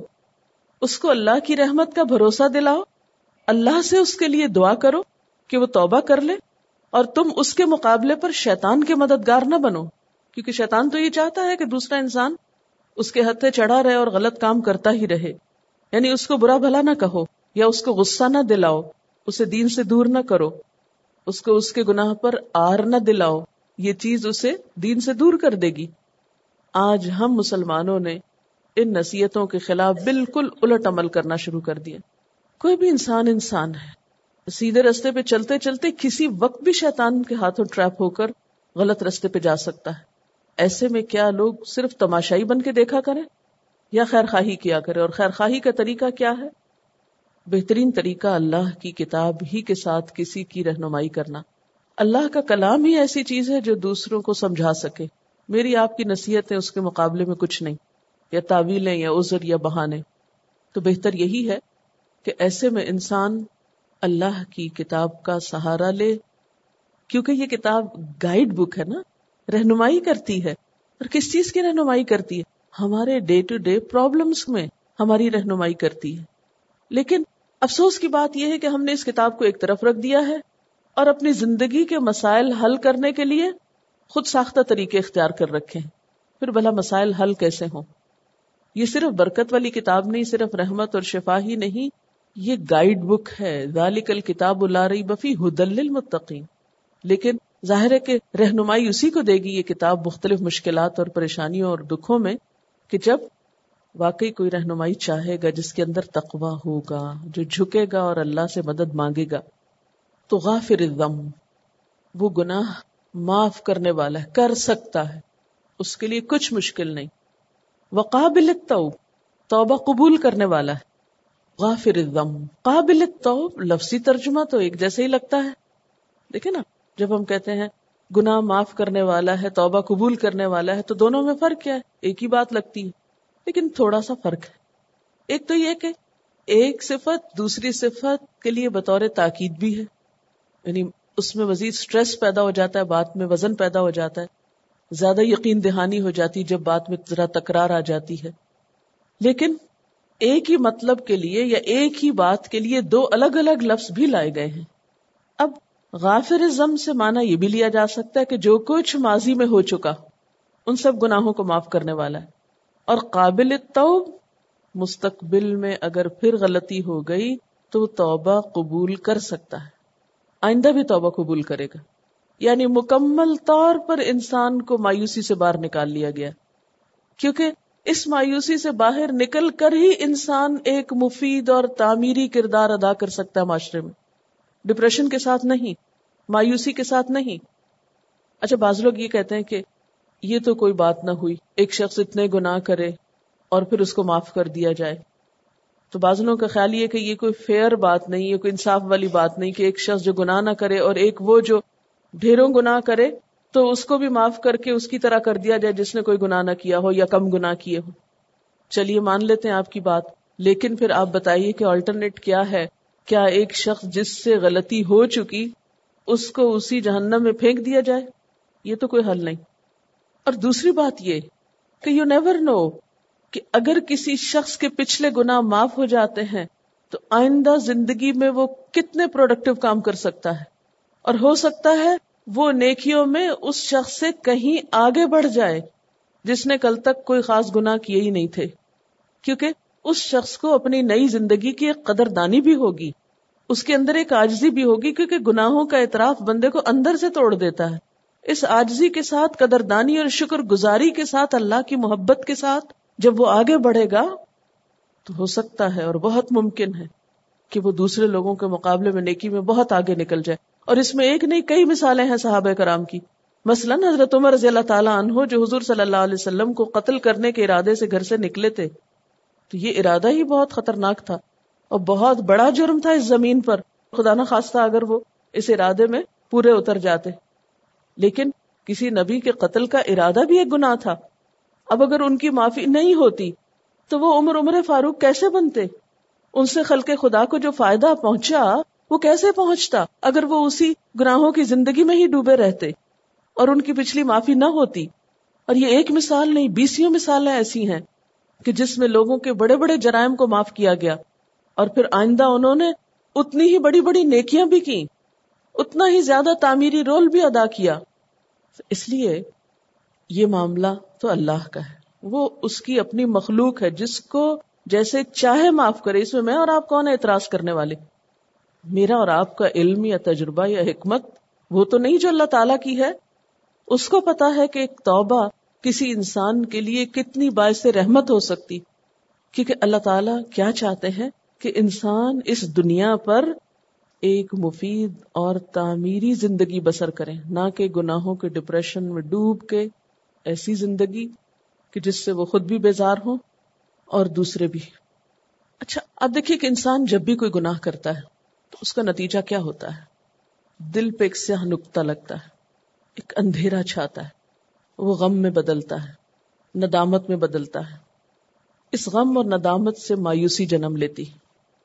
اس مایوسی سے پھر انسان ہر ایک سے بیزار ہونے لگتا ہے۔ حتیٰ کہ اپنے آپ سے بھی بیزار ہونے لگتا ہے۔ اسی لیے بعض اوقات ہم دیکھتے ہیں کہ ایسے لوگ پھر سوئسائڈ کر لیتے ہیں۔ ان کو زندہ رہنے کی کوئی امید نظر نہیں آتی۔ تو آپ خود سوچیں کہ ایک انسان جو اللہ کی خوبصورت تخلیق، جس کے پاس عقل، ذہن، ذہانت، طرح طرح کے ٹیلنٹس جو اس دنیا میں انسانوں کو بے پناہ فائدہ دے سکتا ہے، وہ شخص صرف اندھیروں اور مایوسی میں اپنے آپ کو ہلاک کر ڈالے۔ یہ تو کوئی درست اپروچ نہیں۔ اس کا کوئی علاج ہونا چاہیے۔ اس کے لیے امید کا راستہ توبہ کا راستہ ہی ہے۔ جو چیز اس کو امید دلاتی ہے وہ توبہ ہے۔ اچھا توبہ کا نتیجہ کیا نکلتا ہے؟ کہ انسان سکون محسوس کرتا ہے۔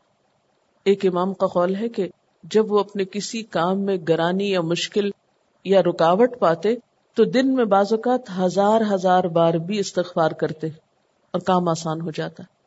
آپ بھی آزما کے دیکھ لیجیے، کیونکہ یہ تو حدیث میں آتا ہے نا کہ جو شخص استغفار کو لازم کرے گا، اللہ تعالیٰ اس کے لیے ہر مشکل سے نکلنے کا راستہ بنا دے گا۔ لیکن عموماً ہم مشکلات سے نکلنے کے لیے بندوں کا سہارا ڈھونڈتے ہیں۔ اس سے ڈسکس کر، اس سے کر، اس سے مسئلہ بیان کر، اور اللہ کی طرف رجوع نہیں کرتے۔ اب بندے بےچارے تو خود فقیر ہیں۔ وہ کیا کریں گے آپ کے لیے؟ لہذا اگر انسان کثرت سے استغفار شروع کر دے اور اس مایوسی کے عالم میں سب کچھ چھوڑ کر صرف استغفار پر کنسنٹریٹ کرے۔ تو آپ دیکھیں گے کہ لازمی طور پر دل کا بوجھ ہٹے گا۔ کیونکہ گناہ نے دل پہ بوجھ ڈالا نا، تو وہ استغفار سے دل کا بوجھ ہٹنے لگے گا۔ اور جب وہ بوجھ ہٹے گا، ایک روشنی سی پیدا ہوگی۔ انسان اللہ تعالی کے قریب اپنے آپ کو محسوس کرے گا۔ وہ بوجھ کا مارا دبا ہوا اٹھ کے بیٹھ جائے گا۔ بالکل ایسے ہی جیسے ایک پودے کے اوپر موسم بہار آ جائے۔ اور اس کے اندر سے پتے اور پھول نکلنے لگے۔ بالکل اسی طرح استغفار ایک مایوس انسان کو امید کی چمک دیتا ہے، روشنی دیتا ہے اور وہ اٹھنے لگتا ہے، مسکرانے لگتا ہے۔ اس کے اندر زندہ رہنے کی ایک امنگ پیدا ہوتی ہے۔ وہ آگے بڑھتا ہے، نعمتوں کی قدر کرتا ہے اور اللہ تعالیٰ نے جو قوتیں اس کو دی ہیں بطور انسان کے، ان قوتوں سے وہ فائدہ اٹھانے لگتا ہے۔ اور زندگی میں وہ ایک تعمیری رول ادا کرتا ہے۔ وہ اپنے لیے فائدہ مند ہوتا ہے، وہ دوسروں کے لیے فائدہ مند ہوتا ہے۔ وہ اپنا بوجھ دوسروں پہ نہیں ڈالتا، کیونکہ ڈپریسڈ انسان دوسروں پہ ایک مصیبت ہو جاتا ہے، بلائے جان ہو جاتا ہے۔ دوسروں پہ بوجھ بن جاتا ہے۔ وہ دوسروں پہ بوجھ بننے کی بجائے اب کیا کرنے لگتا ہے؟ زیادہ سے زیادہ دوسروں کے کام آنے لگتا ہے، دوسروں کی مدد کرنے لگتا ہے، دوسروں کی خدمت کرنے لگتا ہے۔ اب جس انسان کے اندر یہ اخلاق ہو کہ وہ ہر دم دوسروں کی مدد کے لیے آگے بڑھے۔ اس کو کتنی دعائیں ملیں گی؟ اس کو کتنی اپریسیشن مل سکتی؟ اب یہ پھر ایک دوسرا سرکل چل پڑا نا۔ پہلا کیا تھا؟ گناہوں کے اندھیرے میں مایوسی اور پریشانی اور ندامت اور کڑنا اور جلنا اور اس میں اپنے آپ کو کھانا اور کوئی کام نہ کرنا اور کسی کام میں دل نہ لگنا۔ اب جب وہ اس سے باہر آیا تو اب ایک مفید کام کرنے لگا۔ اب وہ زندگی میں اپنی صلاحیتوں سے جب کام لیتا ہے تو اس کو ایک سینس آف اچیومنٹ ہوتی ہے، جس سے اس کے اندر قوت آتی ہے، پھر وہ آگے بڑھنے لگتا ہے۔ اور اس طرح وہ اپنی اس زندگی کو بھی فائدہ مند بناتا ہے، دوسرے انسانوں کے لیے فائدہ مند ہوتا ہے، اور ان ساری باتوں کے نتیجے میں اپنی آخرت میں کامیابی کی منزل کی طرف لوٹتا ہے۔ کیونکہ ندامت اور غم انسان کی صلاحیتوں کو گن کی طرح کھا جاتا ہے۔ انسان کا ذہن ساکت ہو جاتا ہے۔ ترقی کا پہیا جام ہو جاتا ہے۔ آگے بڑھنے کا عمل رک جاتا ہے۔ کریٹیوٹی ختم ہو جاتی ہے۔ اور بعض اوقات مایوسی کفر تک لے جاتی ہے۔ مایوسی کو کفر کہا گیا ہے۔ کیونکہ انسان جب اللہ سے بندوں سے مایوس ہو جاتا ہے، تو پھر وہ ایسی باتیں کرنے لگتا ہے، ایسے عمل کرنے لگتا ہے جس سے اس کے نقصانات بڑھتے چلے جاتے ہیں۔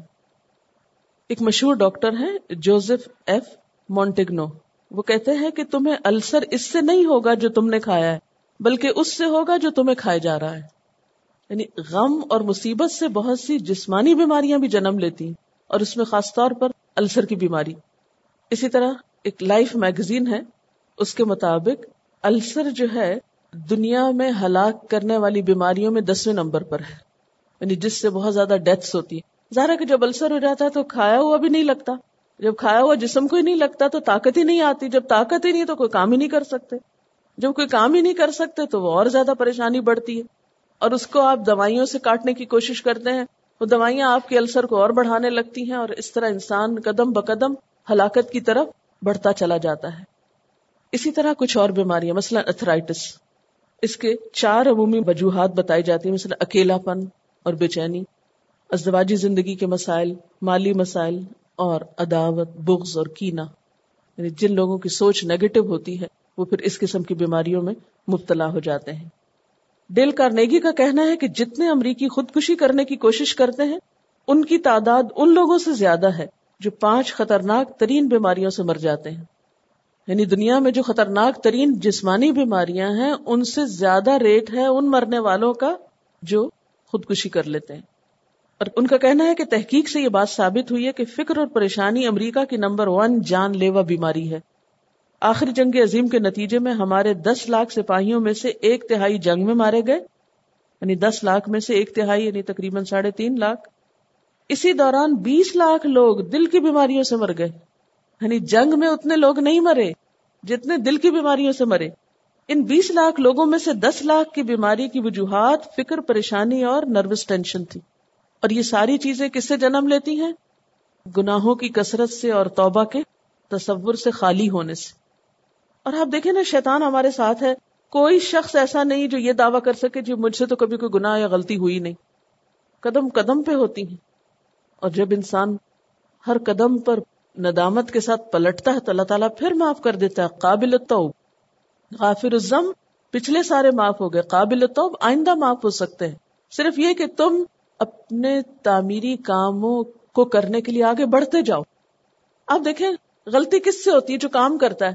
جو کام کرتا ہی نہیں، اس سے کیا غلطی ہوگی؟ یعنی آپ جب کسی سے بات کرتے ہیں تو تبھی تو ٹھوکر کھاتے ہیں نا۔ کسی کے دل دکھا بیٹھے، کوئی منہ سے بھول کے کسی کی گیبت ہوگی، کسی کو ستا بیٹھے، پھر ندامت سے پریشان بیٹھے۔ اب اس کا حل یہ تو نہیں کہ آپ کے آئندہ سے میرا چپ کا روزہ۔ میں تو کسی سے بات ہی نہیں کروں گی، کیونکہ میں تو جب بولتی ہوں، کچھ منہ سے نکل ہی جاتا ہے۔ میں تو اپنے آپ سے ہی تنگ آ گئی نہیں۔ ٹھیک ہے، اپنی اصلاح کی کئی کوششیں اور کئی طریقے اس کے ہونے چاہیے، اختیار کرنے چاہیے، لیکن یہ حل نہیں ہے کہ آپ کام چھوڑ کے بیٹھ جائیں۔ یہ تو بہت آسان طریقہ ہے۔ اور ڈپریشن میں عام طور پر کیا ہوتا ہے کہ لوگ سب کام چھوڑ کے دنیا سے بے نیاز ہو کے بیٹھ جاتے ہیں اور وہ اس کو حل سمجھنے لگتے ہیں، اپنے آپ میں رہنے کو مسائل کا حل شمار کرتے ہیں۔ حالانکہ یہ حل نہیں ہوتا۔ اس لیے ماضی کے گناہ بھی معاف ہوتے ہیں اور آئندہ بھی ہو سکتے اور یاد رکھیے، معافی مانگتے ہوئے کبھی اپنے آپ پہ بھروسہ نہ کیجیے کہ اللہ میں وعدہ کرتا ہوں اور میں اس قابل ہوں کہ آئندہ کوئی گناہ نہیں کروں گا۔ یہ نہیں ہو سکتا۔ اپنے آپ کو اللہ کے حوالے کیجیے کہ یا اللہ، میں معافی مانگ رہا ہوں اور میں بے حد کمزور ہوں، مجھ سے تو پھر غلطی ہو جائے گی۔ مجھے تو نہیں سنبھالنا ہے اور تو نہیں پھر بھی مجھے معاف کرنا ہے۔ میں اپنے ہر گناہ کا اعتراف کرتا ہوں اور اس کے ساتھ انسان اصلاح کی کوشش کرتا رہے۔ غلطی پر اصرار نہ کرے۔ غلطی پہ اڑ نہ جائے۔ غلطی کی تعویلیں نہ کرے۔ تو سب معاملہ درست ہے۔ اور آپ دیکھیں گے کہ جب اعتراف کرنے لگتے ہیں نا آپ، تو اللہ تعالیٰ پھر توفیق بھی دینے لگتا ہے بچنے کی۔ یعنی یہ توبہ کا طریقہ جو ہے نا، اس کے اندر ایسی کچھ حکمت ہے کہ یوں لگتا ہے نا جیسے کانفیڈینس بحال ہوتا ہے۔ اللہ تعالیٰ کی ذات پر ایک اعتماد اور ایمان اور یقین میں اضافہ ہونے لگتا ہے نا، اس میں پیار آنے لگتا ہے۔ پھر انسان اللہ تعالیٰ کے اس پیار کی مان رکھنے میں پھر زیادہ کوشش کرتا ہے غلطیوں سے بچنے کی۔ کہ نہیں جس رب کا اتنا احسان ہے مجھ پر، میں کیوں اس کو ناراض کروں؟ پھر شعوری کوشش کرنے لگتا ہے۔ اور جس انسان کا کسی پر اعتماد نہ اور ہر کوئی اس کا اعتماد توڑ کے رکھ دے اور وہ مایوسی کا شکار ہو، تو ایسا شخص آئندہ بھی کچھ زیادہ بہتر کام نہیں کر سکتا۔ اچھا ایک اور سائیکالوجسٹ ہیں، ڈاکٹر کارڈ جنگ۔ وہ کہتے ہیں کہ پچھلے تیس سالوں سے لوگ میرے پاس مشورے مانگنے آتے ہیں۔ میں نے سینکڑوں مریضوں کا علاج کیا اور ان میں سے کوئی بھی ایسا نہیں تھا جس نے اپنی زندگی کو بہتر بنانے کے لیے دین کی طرف رجوع نہ کیا ہو۔ یعنی ان سب کا علاج کس میں تھا؟ دین میں۔ حالانکہ ان کا دین کوئی مکمل دین بھی نہیں ہے کرسچینٹی لیکن پھر بھی بہرحال دین تو ہے۔ اور صحت یاب نہ ہوا ہو۔ یعنی کوئی شخص ایسا نہ تھا ذہنی مسائل والا کہ جس نے دین کی طرف رجوع کیا ہو اور پھر اس کو اپنے مسائل کا حل نہ ملا ہو، یا وہ اس بیماری سے باہر نہ آیا ہو۔ سینکڑوں لوگوں کی مثال دے کے کہتے وہ کہتے ہیں کہ میں یہ کہہ سکتا ہوں کہ وہ سب اس لیے بیماری کا شکار ہوئے تھے کہ وہ اس چیز سے محروم تھے جو دین ایمان والوں کو فراہم کرتا ہے۔ جو سچا ایمان پیدا نہ کر سکے، اس کو شفا نہیں ہو سکتی۔ کیونکہ دین بھی عقیدے کا نام ہے نا، ایک اعتماد اور یقین اور ایک چاہے وہ درست ہے چاہے نہیں، لیکن اس کے اندر بھی یعنی اس سے ہمیں تعلق نہیں اب کہ وہ درست دین ہے یا نہیں ہے لیکن دین بہرحال انسان کو عقیدے کی بنیاد پر ایک ایمان جو نصیب کرتا ہے، اس کے ساتھ ان تمام مسائل کا حل نکلنے لگتا ہے۔ اب آپ دیکھیں بہت سے لوگ جو غلط طریقوں سے شفا حاصل کرنے کی کوشش کرتے ہیں، مثلا شرکیہ طریقوں سے، تو ان کو بھی شفا ہو جاتی ہے۔ کیوں؟ اس لیے کہ ان کا جو اعتماد اس چیز پر ہوتا ہے، وہ اعتماد ایک ایسی چیز ہے، ایک یقین کی کیفیت ایسی چیز ہے کہ جو انہیں اس مشکل سے باہر نکلنے میں مدد دیتی۔ ایک اخبار المسلمون کے مطابق دنیا میں دو سو ملین افراد ڈپریشن کا شکار ہیں۔ یہ ایک ایسی بیماری ہے جس نے انسانیت میں تباہی برپا کر رکھی ہے۔ یہ بیماری امیر اور غریب، مشرقی اور مغربی شخص میں فرق نہیں کرتی۔ ہر طرح کے انسانوں پہ حملہ آور ہوتی ہے۔ جن میں سے کئی پھر خودکشی کر لیتے ہیں۔ ایک حالیہ تحقیق سے معلوم ہوا کہ ہر دس افراد میں سے ایک ڈپریشن کا شکار ہوتا ہے۔ اور یہ خطرہ بوڑھوں کے علاوہ جوانوں میں بھی بڑھ رہا ہے۔ یعنی پہلے عموماً یہ ڈپریشن بڑی عمر کے لوگوں کو ہوتا تھا، کیونکہ اب وہ اپنی زندگی کے ہر خوشی سے آری ہوتے جاتے تھے۔ لیکن اب ارلی ایج میں بھی اس کو ڈائگنوز کیا گیا 1973 میں ہو کی رپورٹ کے مطابق دنیا کی تین فیصد آبادی ڈپریشن کا شکار ہے۔ 1978 میں یہ شرح 5 پرسینٹ تک بڑھ گئی۔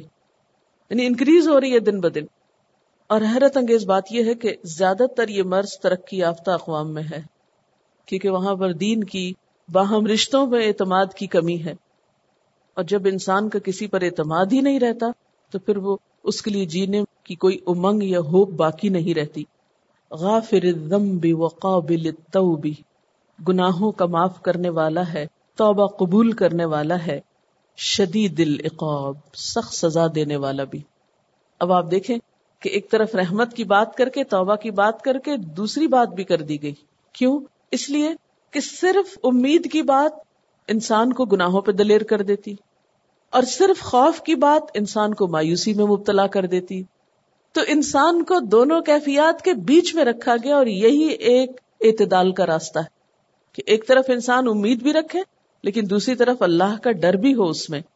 جیسا کہ سورت الحجر میں آتا ہے نب عبادی انی ان الغفور الرحیم و ان عذابی هو العذاب العلیم۔ میرے بندوں کو بتا دو کہ بے شک میں غفور الرحیم ہوں اور بے شک میرا عذاب دردناک عذاب ہے۔ لیکن ظاہر ہے کہ شدید العقاب وہ کس کے لیے ہے؟ سرکش لوگوں کے لیے۔ ان لوگوں کے لیے جو گناہوں سے توبہ نہ کرنا چاہیں یعنی جو گناہوں کی زندگی میں اس لیے پڑے رہیں کہ انہیں گناہوں میں لذت آئے اور جو اس آلودگی کو محسوس نہ کریں اور اس سے باہر نہ نکلنا چاہیں، تو ان کو بھی ایک طرح سے جھنجھوڑا جا رہا ہے۔ ضد تولی اب شدید لقاب کی بات کر کے ضد طول کی بات بھی کی گئی۔ تولی فضل والا ہے۔ تول کا لفظی معنی فراخی اور تونگری کا ہے۔ یعنی وہی فراخی عطا کرنے والا ہے۔ وہی تمہیں دنیا کی نعمتیں دینے والا ہے۔ اور تول کا معنی انعام بھی کیا گیا ہے۔ یعنی اپنے بندوں پر انعام اور فضل فرمانے والا ہے، احسان فرمانے والا ہے، ان کے لیے دنیا کی مشکلات میں وسط پیدا کرنے والا ہے۔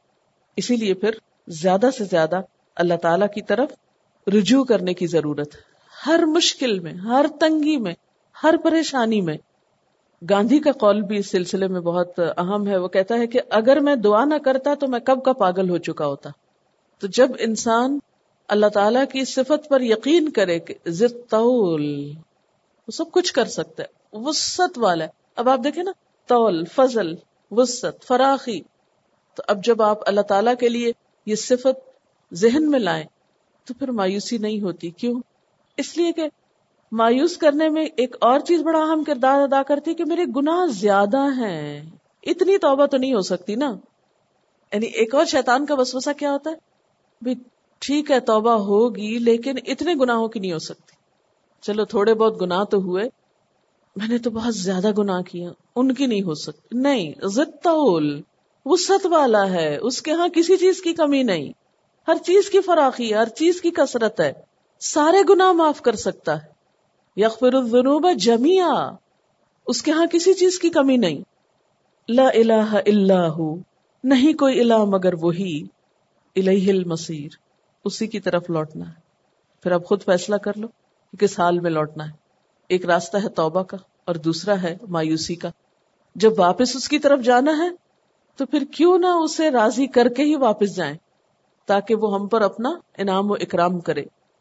وآخر دعوانا ان الحمد للہ رب العالمین۔ سبحانک اللہم و بحمدک نشہد اللہ الہ الا انت، نستغفرک و نتوب الیک۔ والسلام علیکم ورحمت اللہ وبرکاتہ۔ قل يا عبادي الذين أسرفوا على أنفسهم لا تقنطوا من رحمة الله لا تقنطوا من رحمة الله إن الله يغفر الذنوب جميعا إنه هو الغفور الرحيم وأنيبوا إلى ربكم وأسلموا له وأسلموا له من قبل أن يأتيكم العذاب ثم لا تنصرون واتبعوا أحسن ما أنزل إليكم من ربكم من قبل أن يأتيكم العذاب بغتة من قبل أن يأتيكم العذاب بغتة وأنتم لا تشعرون أن تقول نفس يا حسرة على ما فرطت في جنب الله أن تقول نفس يا حسرة على ما فرطت في جنب الله وإن كنت لمن الساخرين أو تقول لو أن الله هداني لكنت من المتقين أو تقول حين ترى العذاب لو أن لي كرة فأكون من المحسنين. بلى قد جاءتك آياتي فكذبت بها واستكبرت وكنت من الكافرين. ويوم القيامة ترى الذين كذبوا على الله وجوههم مسودة. أليس في جهنم مثوى للمتكبرين؟ وينجي الله الذين اتقوا بمفازتهم لا يمسهم السوء ولا هم يحزنون.